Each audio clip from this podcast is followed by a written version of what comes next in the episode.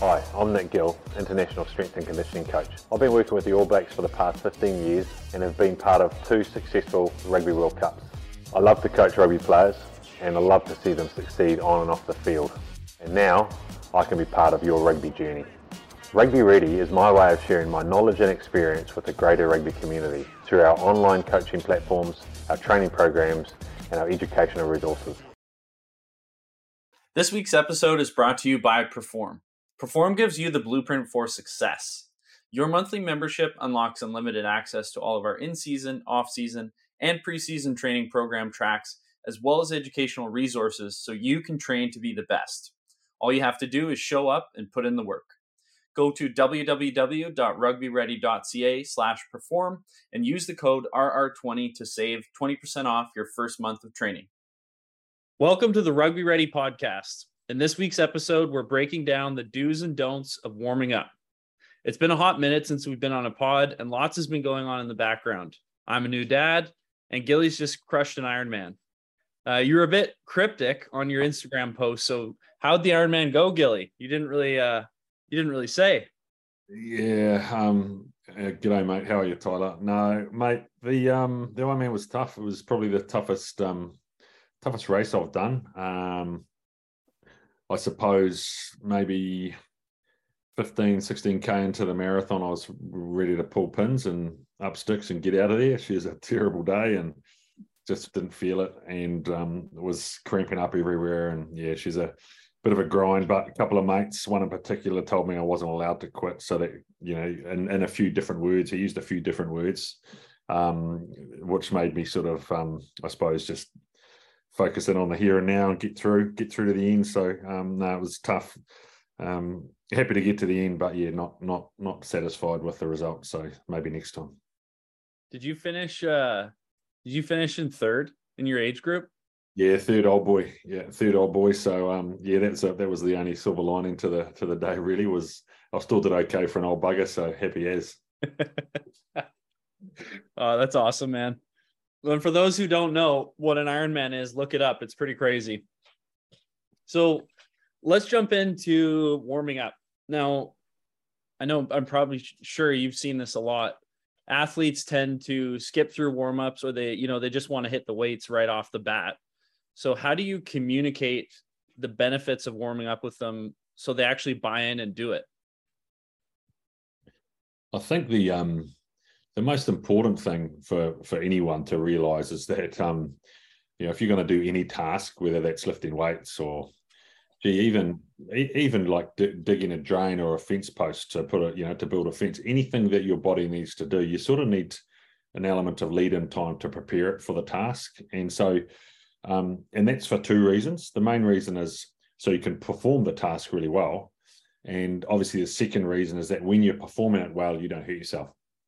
And I suppose an example would be those of you who squat, imagine not warming up and just putting 200 kilos on the bar.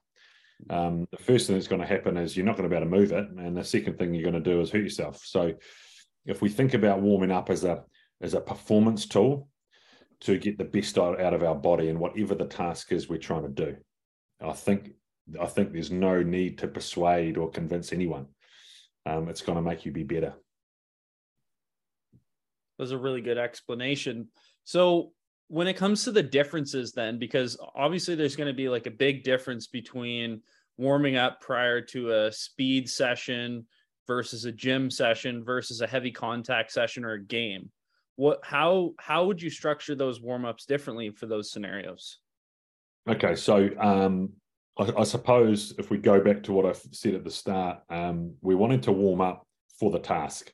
Okay. And so if the task requires maximal effort and maximal velocity running, for example, then we need to get the body ready to do that by progressing to that intensity over a period of time. If we're wanting to lift heavy weights, well, we need to make sure that the movements we're wanting to lift heavy loads through are primed to move well, and the load is progressed to that heavy weight. And so really every warm-up is task specific, but also intensity specific. you know, if we're going to maximal effort or we're going to sub-maximal effort, then the type of warm-up required is very different. And the other thing that I think is really important that a lot of people don't think about is, you know, the warm-up for me is also a part of the recovery process. You know, if you've done a really hard session or a hard day on Monday, then chances are the warm-up on Tuesday is actually about, I suppose, finishing off the recovery process from that hard day. You know, and so that when you're feeling tired, you're feeling a bit sore, then the warm-up takes on another sort of purpose, which is to recover from the previous day. And I think that's where you might have a little bit more time at that lower intensity, or a little bit more time on mobility of key joints or activation of key muscles. So it's really about warm-ups being specific for purpose or task, effort in that task, and also consideration of what happened the day before. So on the note then of stiffness or soreness from the day prior, would you recommend then that the athlete, say they did do an intensive speed session on a Monday, they're going to the gym on a Tuesday, and they have squats programmed, some heavy squats, and they're sore, should that athlete be foam rolling their quads? Should they be stretching their calves? Like, what could they do in their warm-up specifically for mobility to help them prepare to perform? So first thing is, if you've had a hard day of training or a hard session, then your recovery should be, you know, after that session or that evening or that day, depending on your time commitment and what the task is. But if we talk about a heavy squat day and trying to recover from that, you know, unfortunately, there's not a lot you can do if you've lifted really, really well. To a degree, you've got to suck up the soreness a little bit, but I suppose making sure that, one, you're fueled well with good protein to help with the protein synthesis and the I suppose, the anabolic effect of that heavy lifting. The second thing will be making sure those joints or muscles that you typically stiffen up in or lose range of motion in are kept, you know, a little bit supple. So, for example, if you had a heavy squat day Monday night, you probably want to be making sure you're stretching your glutes or your hips, your hip flexors, your quads, your hamstrings, your knees and ankles, you know, so all that stiffness that comes about from a heavy load on your back through the hips, you're trying to make sure that it's not getting worse overnight for your running session the next day. And then all that happens the next day in your warm-up is you might just take a bit longer to get going. You might take another 5 minutes of low-intensity movement to get, I suppose, a bit of waste, a bit of waste getting removed, a bit of blood flowing, and then spend some time again on those same joints or same areas that tend to give you stiffness. Everyone's different too, so you sort of got to feel what's happening in your body and sort of make sure you give some time to those spots that feel like they need it. When it comes to mistakes, like, do you see common mistakes athletes make with warming up, maybe spending too much time on the warm-up? Nah, the biggest issue athletes have is not enough time. Most athletes just want to get into it. They, like, and I'm no different. You'll be no different, Tyler. Most of us just want to get in and lift weight. We want to get on the field and run hard and pass the ball around and tackle each other.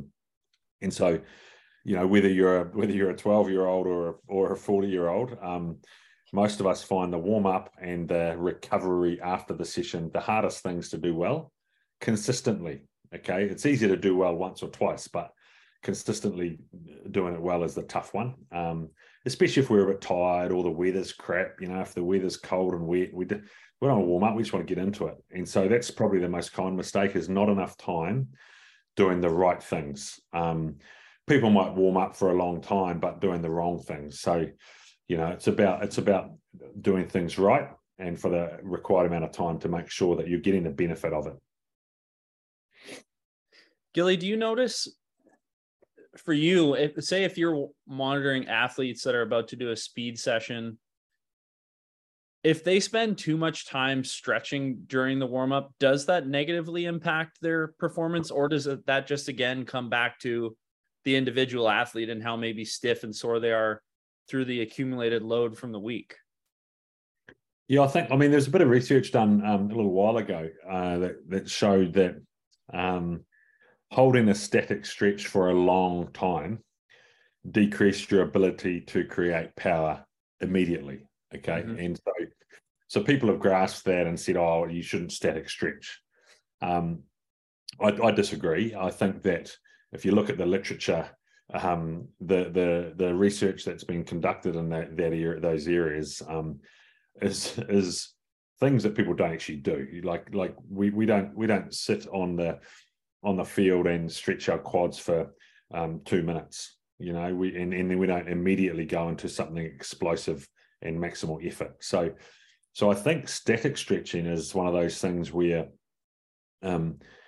there's not a lot of science to support its benefit. There's not a lot of science to say that it's going to inhibit performance, but there's plenty of anecdotal data that suggests that some athletes feel better having spent a bit more time stretching a particular muscle that they feel tightens up on them. So I know that for myself, I have to really keep my hip flexors open or long, because if I don't, I get a sore lower back.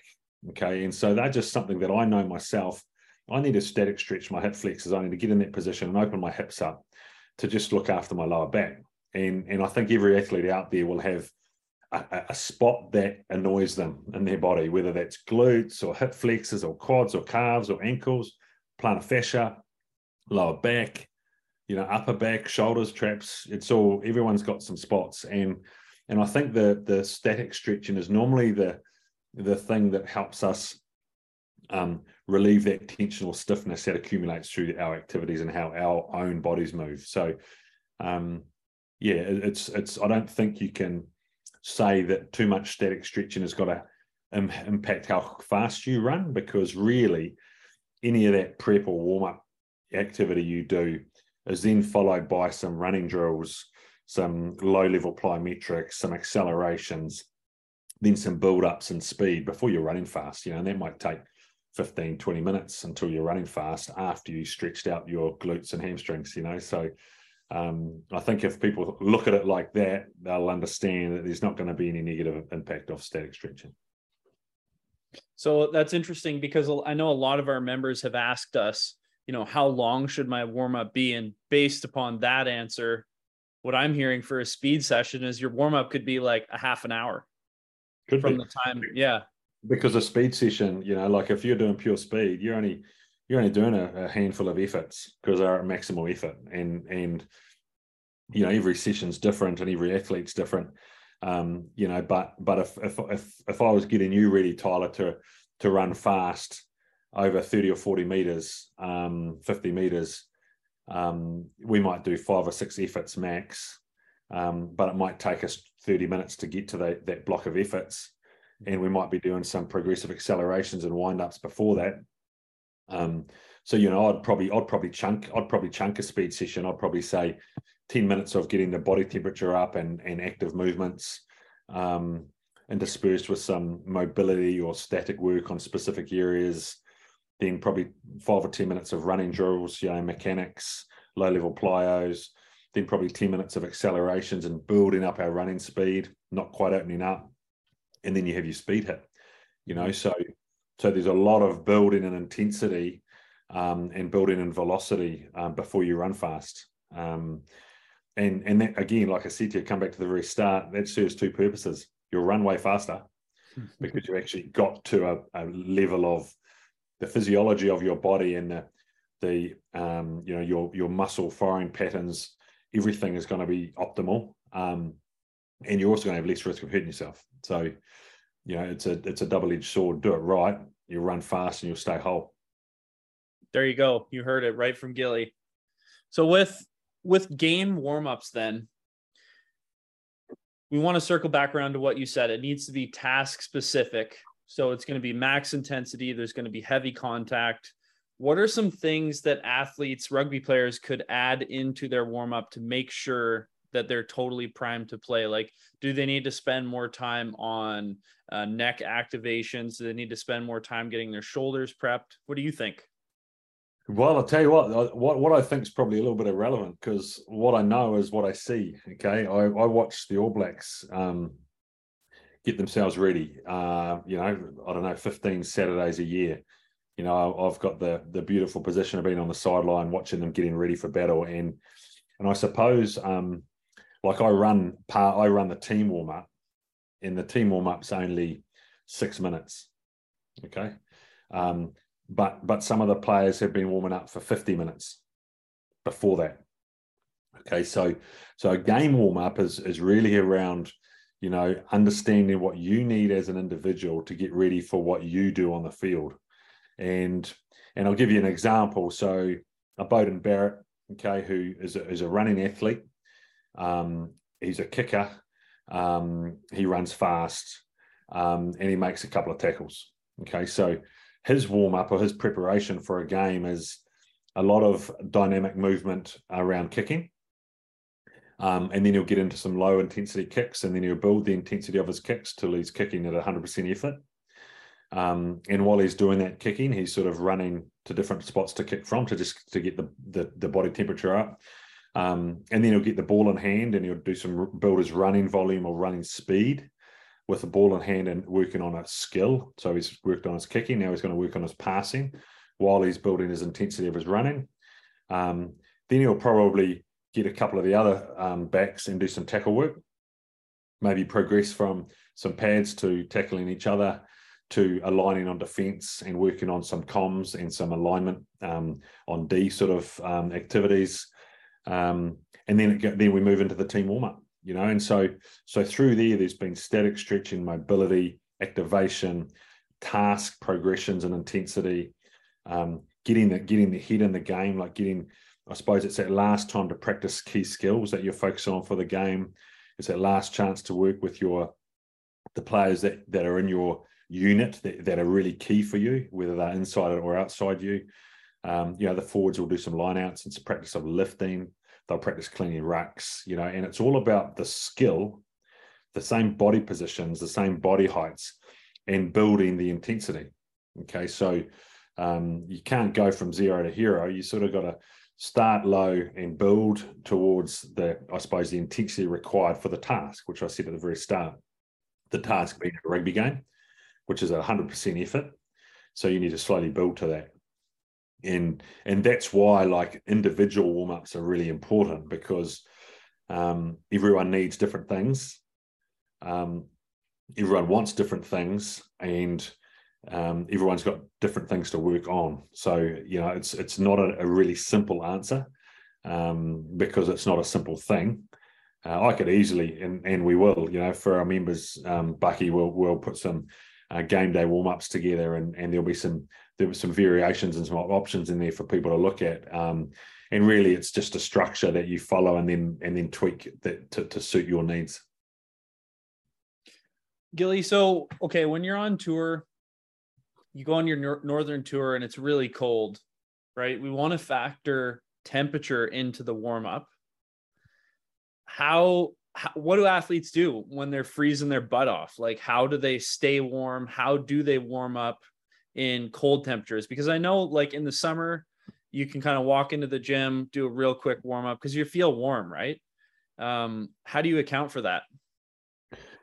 Well, I think, yeah, it's interesting, because the warm up is, we call it a warm up because it's meant to be getting you warmer, but it's actually preparation, right? So if we forget about the word warm and we think about preparation, we're preparing the body for a task. So you might get into the gym and feel warm. It doesn't mean you don't need to warm up. You actually need to prepare for the task you're about to do. If it's 200 kilo squat, you still need to progress to that. But in terms of cold is the same as, for me, getting out of a car. If I've driven an hour to a field to do a session, then the warm up sort of, the importance of the warm up or preparation is just as important as if it was cold. You know, the key thing with getting going is actually getting blood flowing, increasing your temperature of your body, helps with muscle contraction, fire and frequency, everything to do with performance. Having a warmer body is beneficial. And so if it's cold, wear a few layers. Don't be afraid to have a tracksuit on or a jacket or gloves, because you wanted to get warm, and it just means that you can't stand around or sit around as much or for as long, because you'll cool down quickly. So it's really just about I suppose, making some adjustments, being more efficient in your movement so that there's not as much downtime between activities, you know. So back to Beauden Barrett, he might kick and jog, kick and jog, kick and jog, and never stop, you know, because you don't want to get cold. But he'll definitely have a beanie on and a tracksuit on and probably gloves and 3 pairs of socks, you know. So you sort of got to make sure that that part of the warm-up, which is about increasing body temperature, you can still achieve. But, you know, again, it's no different to if you've been on a bus on the way to a game and the bus trip's been an hour. You know, sometimes, you know, I mean, we've flown to a test match the day of the game, flown for 2 hours and been on a bus for 45 minutes, then played a test match. So, you know, the importance of actually trying to undo the fact that you've been sitting on your butt for 2 or 3 hours, and look after your back and your hips. You sort of need to make sure that you give that some time before you get into it.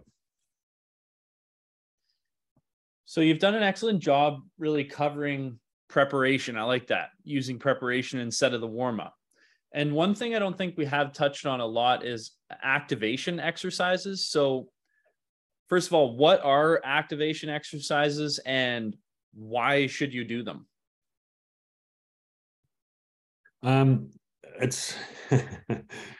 Activation exercises typically are, I suppose, little primers to get muscles active or turn them on or get them firing, or you know, like give you an example, you know, fast athletes will tend to use their hamstrings and glutes a lot when running fast. And when you're warming up, you might not be running fast yet, but you're definitely wanting to turn the hamstrings and glutes on. And so you might do some bridges, some form of glute or hamstring bridge or variations of, to switch those muscles on before you start needing them to run fast. So really, again, it's just preparing those muscles for the activity that's coming. And so that, to me, is what activation is. You know, no different to if I was getting ready to bench press, I would probably do some upper back activities to stabilize or switch on the shoulder, rotator cuff muscles, right? Switch on the shoulder, turn on the back, so that make sure as I'm getting towards a heavier bench, you know, that whole shoulder girdle is already ready to go. Because sometimes those smaller muscles take a bit more time. And so by activating them early or in isolation, then it will help with the performance of the task that we're getting ready for.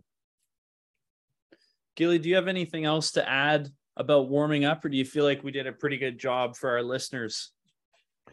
Yeah, I think, I mean, I'm a biased, mate. I think I nailed it. But no, look, I think the key thing is that we need to treat that preparation time before any activity as a performance tool. You know, it's actually going to help us be better. And you know, I don't think, you know, back in the day when I was at school, the warm up was about not getting hurt. Nowadays, I think it's about less about not getting hurt and more about performing well in that session you're about to do. And by performing well, we're going to get the most out of it, but we're also going to stay healthy session upon session, week upon week. And when we do that, we become even better athletes because we're never on the sideline. So I think that's probably all I could say to add is treat it as a performance task.